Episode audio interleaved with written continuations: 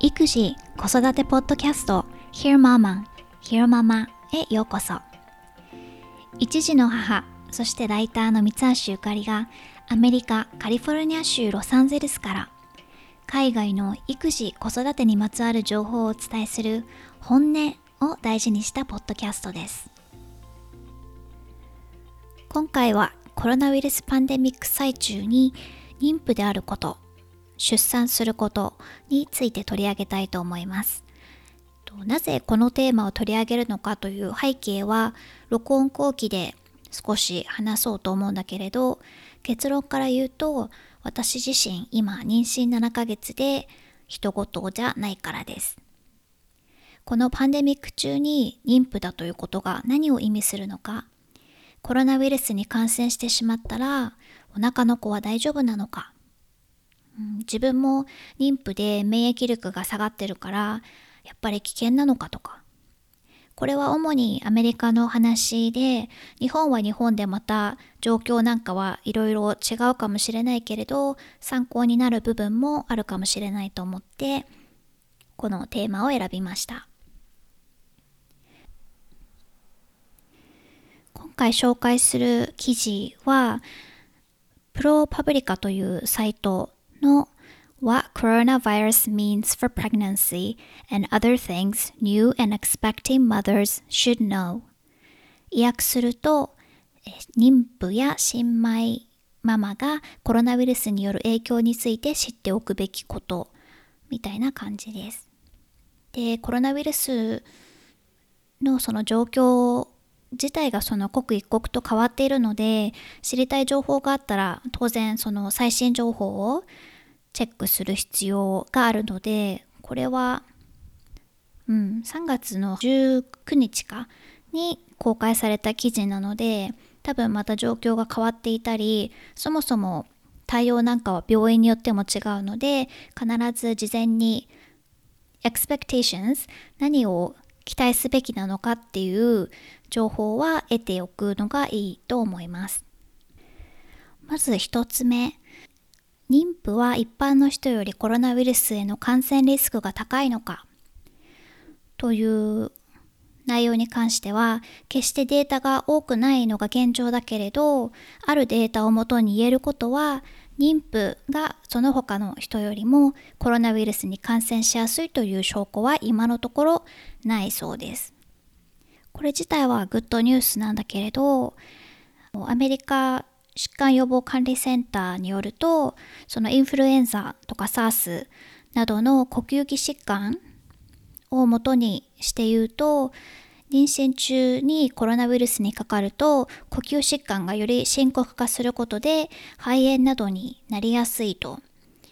でその理由は妊婦はすでに心拍数が増加していて肺機能も低下しているのでまたその免疫システムもいつもほどまあ、しっかりしていない。これは私も免疫力を高めようっていうことを産婦人科の先生にも言われていて、で、まあ、どうやってそれをするかっていうと、まあ、水分補給をしっかりすることと、あと、あのビタミン C を、まあ、サプリとレモンをよく食べるとか、その他の方法でなるべく摂取するようにすることと言われました。次に、ママがコロナウイルスに感染していた場合、体内で赤ちゃんにも感染してしまうのかっていう、これはすごく気になるところだと思うんだけれど、まあ、これまでのところ、プロパブリカの記事によると、ウイルスがその羊水、再体血、胎盤組織、また母乳から検出されたという例はなくて、母体から胎児への感染はないと言われているそうです。で具体的な時期去年だったのかな？に少し前にあの自家ウイルスが流行していてコロナウイルスの場合はお母さんが感染するとすぐにその胎児に1000点以上が見られたそうなのでコロナウイルスに関しては胎児に移ってしまうことはあの体内で移ってしまうことはないということなのでちょっとホッとできるかな。で新生児がコロナウイルスに感染したケースが、まあ、記事では2件あるというふうにあってただどちらも、まあ、他の人と同様生まれてからの飛沫によって感染したと言われているそうです。で次は妊婦さんだったら定期検診とかがあると思うので感じている人もいると思うんだけれどその妊娠経過の検診は通常通り行われるのかについてはの物理的にオフィスに行って検診が行われる場合、まあ、その所要時間なんかは普段より短くなるでしょうと。また友達とか、まあ、例えばお母さんとかパートナーなどの付き添いは NG なことが多くなってきているみたいです。でこれに関しては私は今2人の先生1人は通常の産婦人科の先生でもう1人は高齢出産の専門家の先生に見てもらってるんだけれど前者はこれまでと何ら変わらずパートナーも同伴できているし同じ一つの待合室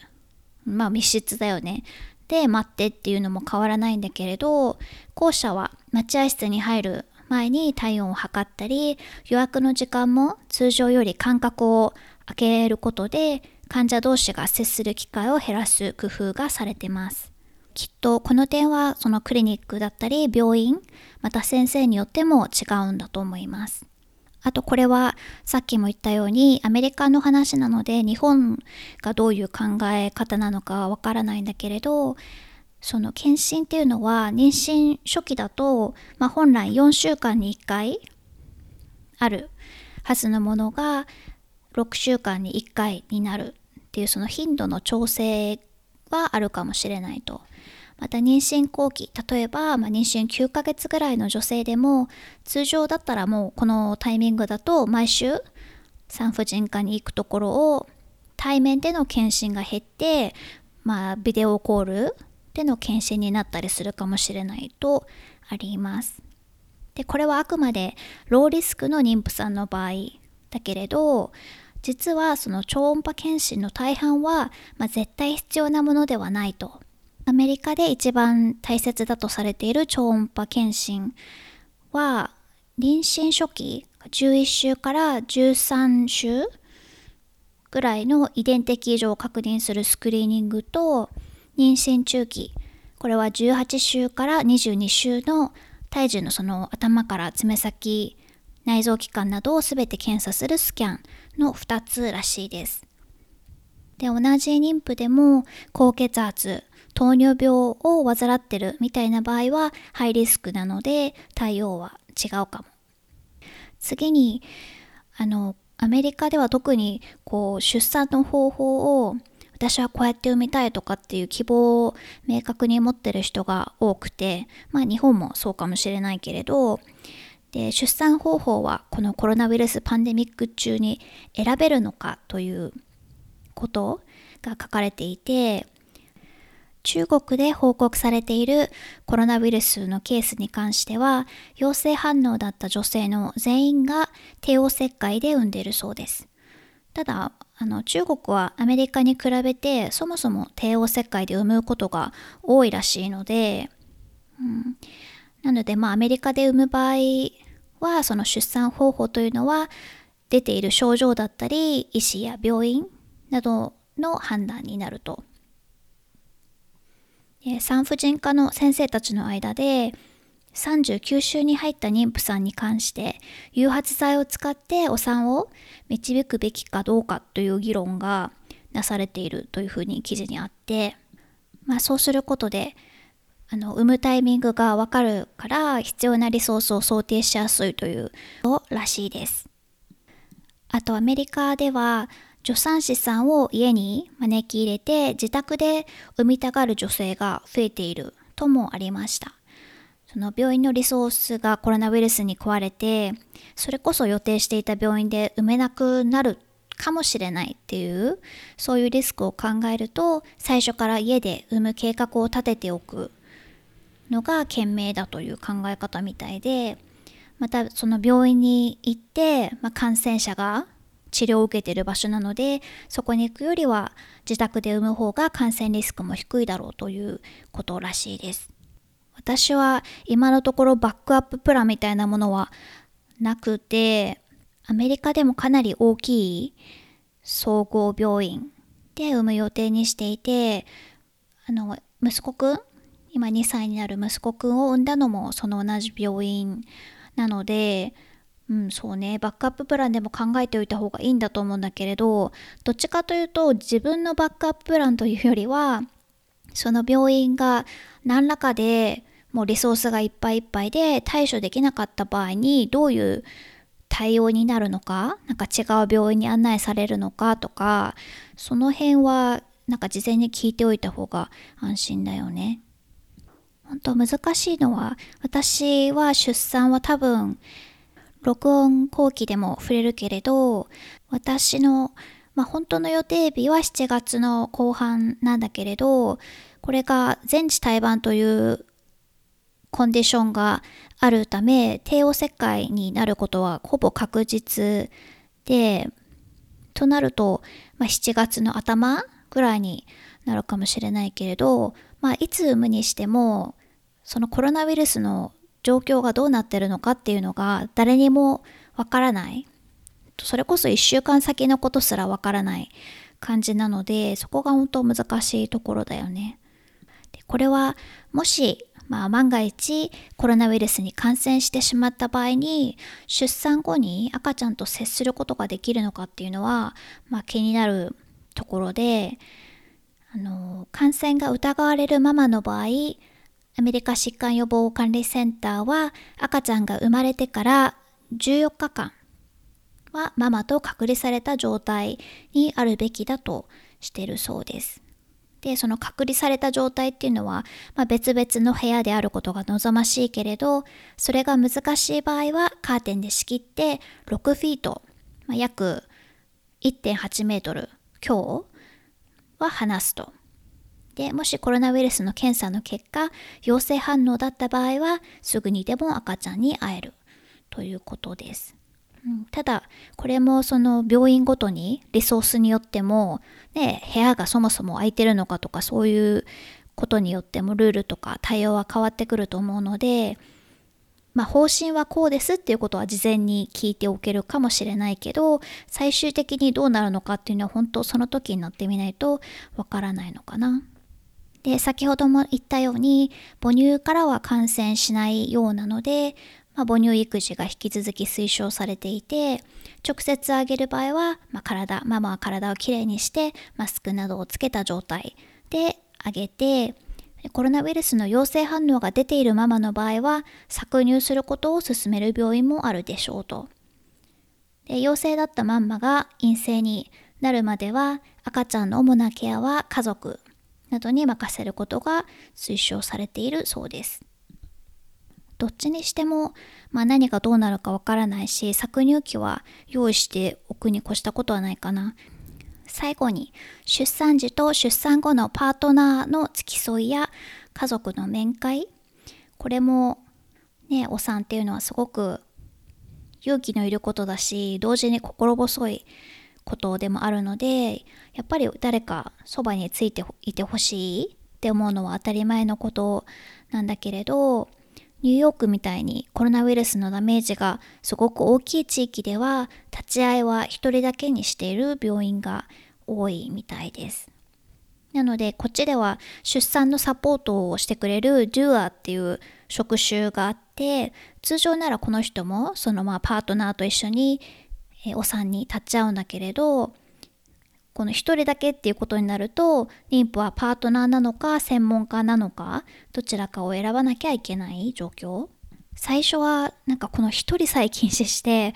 妊婦さんが1人でお産に立ち向かうみたいなことを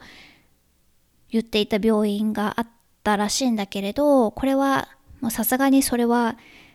いくらなんでもないって言ってニューヨークの市長が1人は OK というふうに変えたみたいです。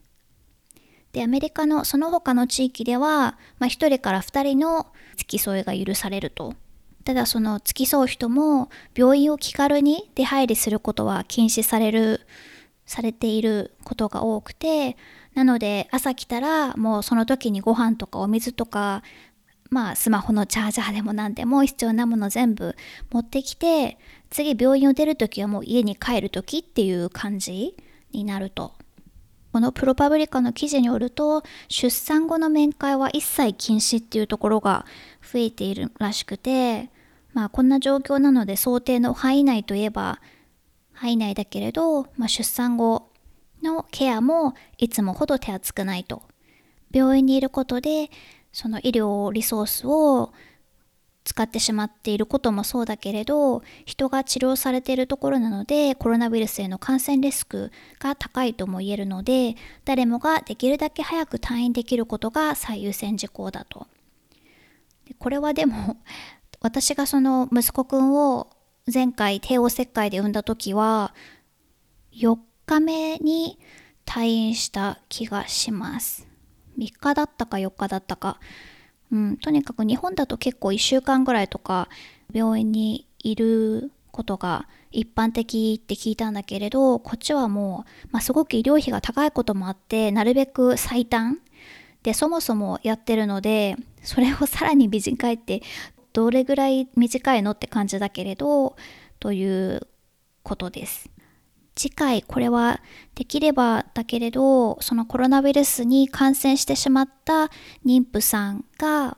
病院でどういうふうにその治療されて赤ちゃんへの影響はどうだったのかとかっていう記事がいくつかこう妊婦として知っておいて結論から言うと心強い内容だったので、うん、次回もしそれをまとめられたらエピソードにして紹介したいなと思います。録音後期過去4、5回のひろママのエピソードを聞いてくださってる方は、まあ、私が自宅安静だったということを、まあ、何度か話してるので察しがついている人もいるかもしれないけれど今あの妊娠していて4月末に妊娠8ヶ月に入ります。で本当ならこういうポッドキャストをやってるし安定期に入ったら報告してもいいところだったんだけれど今回は本当にまあ波乱万丈というかトラブルの上にトラブルが重なった妊娠なのでなかなかうん広く人に言うことに前向きになれなくて本当に家族と一部の友達にしか言ってませんでした。かいつまんで話すと妊娠が分かって1週間後くらいに大量の出血があってでその時の出血の原因は、えー、サブコリアニックヘマトーマ、えー、重毛膜下血腫。これ なるまではその名前すら知らなかったけれどそうこれがその出血の原因で胎盤を作る時に何らかの理由でうまく作れなくて出血してしまうことらしいんだけれど。で少量だとその子宮内に血がとどまるので検診で初めて気づくことになるんだけれど大量に出血するともちろんもう出血するのですぐ気づくと。でそのままにしておくと出血と同時に、まあ、流産してしまったりとか血の塊から感染症を起こして流産しやすくなってしまったりっていう結構怖いものでで私は本当にもう血が止まらないぐらいの大量出血でしかも外出中だったのね。なんかその時ちょうどアメリカに母親が遊びに来てくれていて息子くんと3人でまあ家からでも車で5分ぐらいの距離のところに外出中ででもその時はたまたま歩いて行っていたししかもそういう時に限って私も母もスマホを忘れていて家に。で息子くんも一緒だしっていうのでもう超パニックになってで母親に急いでスマホを家に取りに帰ってもらってその息子くんをストローラーで押しながら。で途中までちょっと戻ってきてもらって私はお医者さんにすぐその場で電話してウーバーを呼んで病院に駆けつけたということが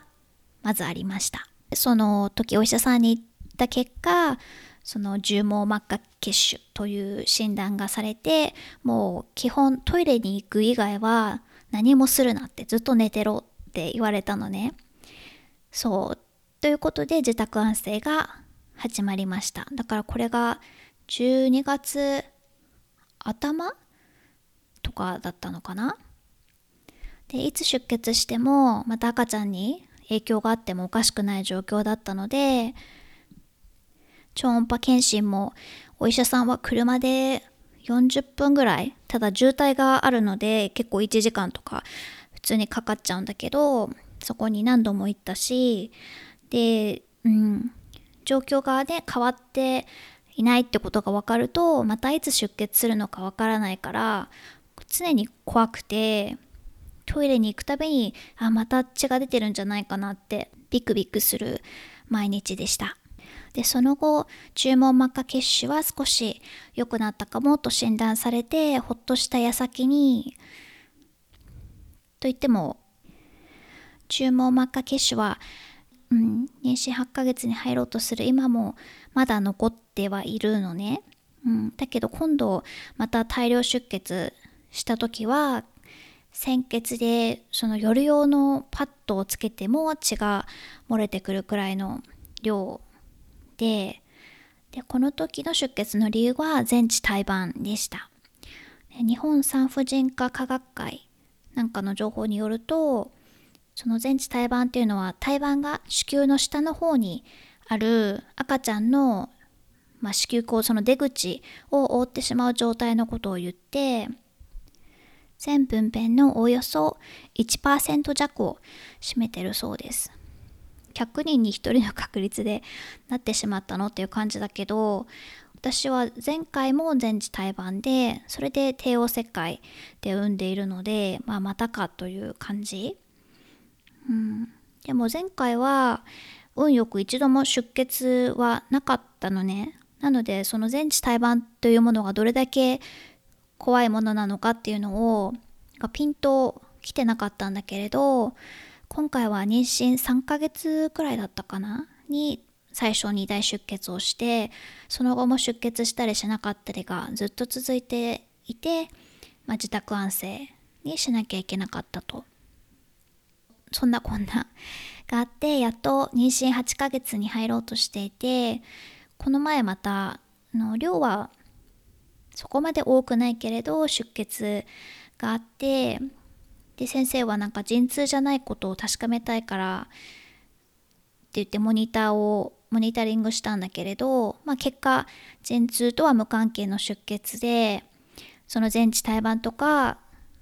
の状況があっていつ出血してもおかしくない状態だと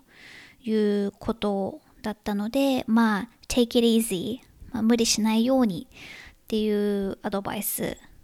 をもらいました。ということで、で、本当だったら全治胎盤はもう少しその妊娠が経過すると、赤ちゃんが大きくなるにつれて胎盤も上に上がっていくことがまだ今のタイミングだとありえるんだけれど私のは本当にすごい低い位置でもう完全にこれは動かないよなっていう位置にあるらしくて、うん、あのさっき話した高齢出産の専門家の先生にもまあ、定期的に1ヶ月とか2ヶ月に1回見てもらっていてその先生にもなんか You have one ugly placenta っていや君の胎盤はひどいねって 言われてしまったくらいなのでうん。まあでもそんなながらもなんとかまあベビーは至ってまあ、今のところいい感じに成長してくれているし問題なさそうなのでもうこのままなんとか無事に埋めたらなと思っています。でもし私がこういうこれハイリスク出産に該当するわけだけどそうでなかったらまあそれこそ家で産むとかもう少しこうバックアッププランを考えるってこともするんだけれど私の場合はもう出産時に大量出血が見込まれるので事前に自分の血を取って用意しておくみたいな輸血できるようにっていうぐらいのものなのでそれを考えるともうなんかやっぱ大きな病院でないと対応できないしというところがあって今のところなんとか7月に入って無事に赤ちゃんが予定している病院で産めることを願っている感じです。と気づいたらもう今回も25分話してるのでそろそろ終わりにしようかと思うんだけれどそうね、この妊娠以外では、まあ、息子くんはゆかり .iz のブログに上げているんだけれど経過を。あのトイレトレーニングを始めて今日で5日目なのかな？に入ってでまあなんだろうな。思っていたより順調？うん。全然まだ半々ぐらいかな。ちゃんと自分でおしっこって言っておまるにおしっこができることと